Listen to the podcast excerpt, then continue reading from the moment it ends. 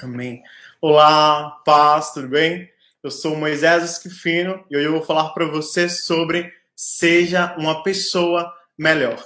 Para a gente começar, vou ler para vocês uma passagem que tem em Jeremias, capítulo 29, versículo 11 ao 13, que diz assim: Porque eu bem sei os pensamentos que tenho a vosso respeito, diz o Senhor, pensamentos de paz e não de mal, para vos dar o fim que esperais. Então me invocareis, e ireis, e orareis a mim, e eu os ouvirei.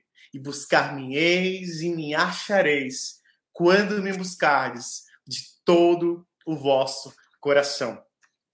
Pergunto para você, como ser uma pessoa melhor? E é isso que eu creio que todos nós desejamos todos os dias, como sermos um pouco melhor a cada dia. Primeiro, nós precisamos entender a necessidade de realmente sermos melhor todos os dias. Todos os dias. É importante que avancemos um pouco a cada dia é, em alguma área de nossas vidas. Seja em nossa caminhada, em nosso processo construtivo, em nossos sonhos e aspirações. Saber aonde nós queremos chegar, as metas, os objetivos bem traçados, para que a gente realmente possa alcançar aquilo que a gente realmente quer. E, como dizia o grande filósofo Sócrates, conhece-te a ti mesmo. Eu elenquei, então, cinco passos aqui de como a gente ser melhor, um pouco melhor a cada dia.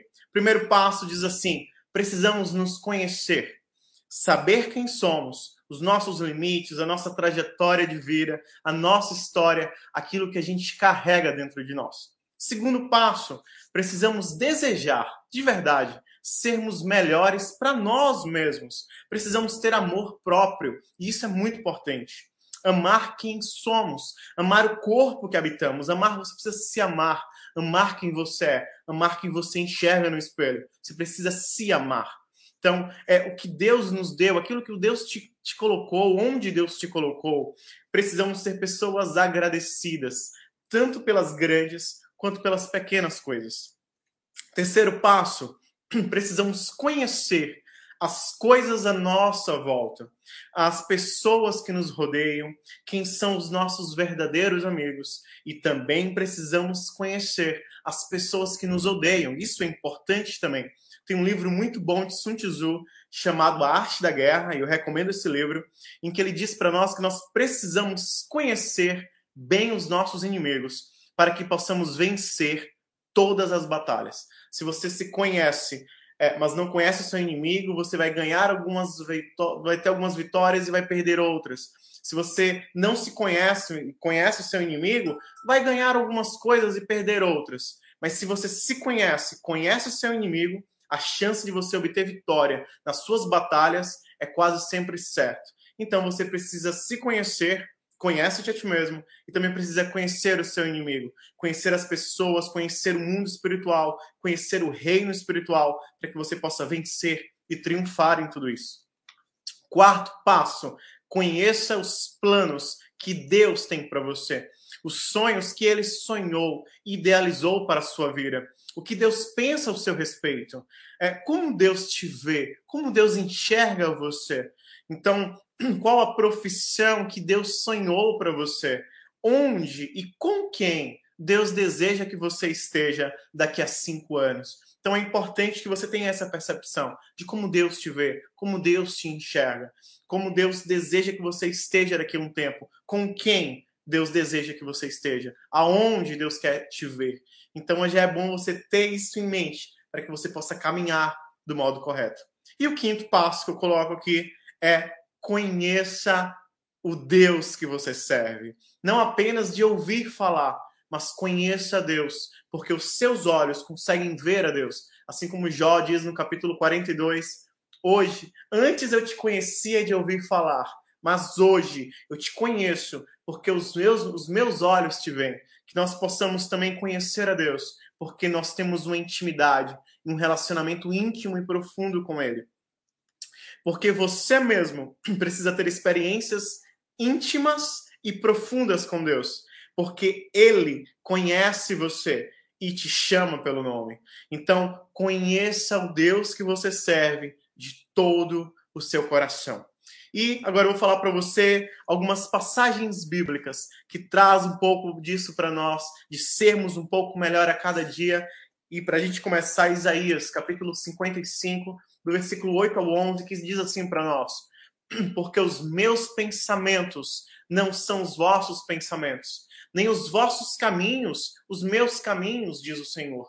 Porque assim como os céus são mais altos do que a terra, assim são os meus caminhos mais altos do que os vossos caminhos, e os meus pensamentos mais altos que os vossos pensamentos. Porque assim como desce a chuva e a neve dos céus, e para lá não tomam, mas regam a terra e a fazem produzir e brotar e dar semente ao semeador e pão ao que come. Assim, a minha palavra minha boca não antes fará o que me apraz e prosperará naquilo que a enviei. E essa é a palavra de Deus para você. 1 Samuel, capítulo 15, 22, também diz para nós: Samuel, porém, respondeu: Acaso tem o Senhor tanto prazer em holocaustos e em sacrifícios, quanto em que se obedeça a sua palavra? A obediência é melhor do que o sacrifício, e a submissão é melhor do que a gordura de carneiros. 1 Coríntios 2,9 fala assim para nós: mas como está escrito, as coisas que os olhos não viram e que o ouvido não ouviu e que não subiu ao coração do homem são as que Deus preparou para aqueles que o amam. São as coisas que Deus preparou para você. Isaías 49, 15 e 16 fala assim: Porventura, pode uma mulher esquecer-se tanto do filho que cria, que não se compadeça dele, do filho do seu ventre? Mas, ainda que esta se esqueça dele, contudo eu não me esquecerei de ti. Eis que nas palmas das minhas mãos eu te gravei.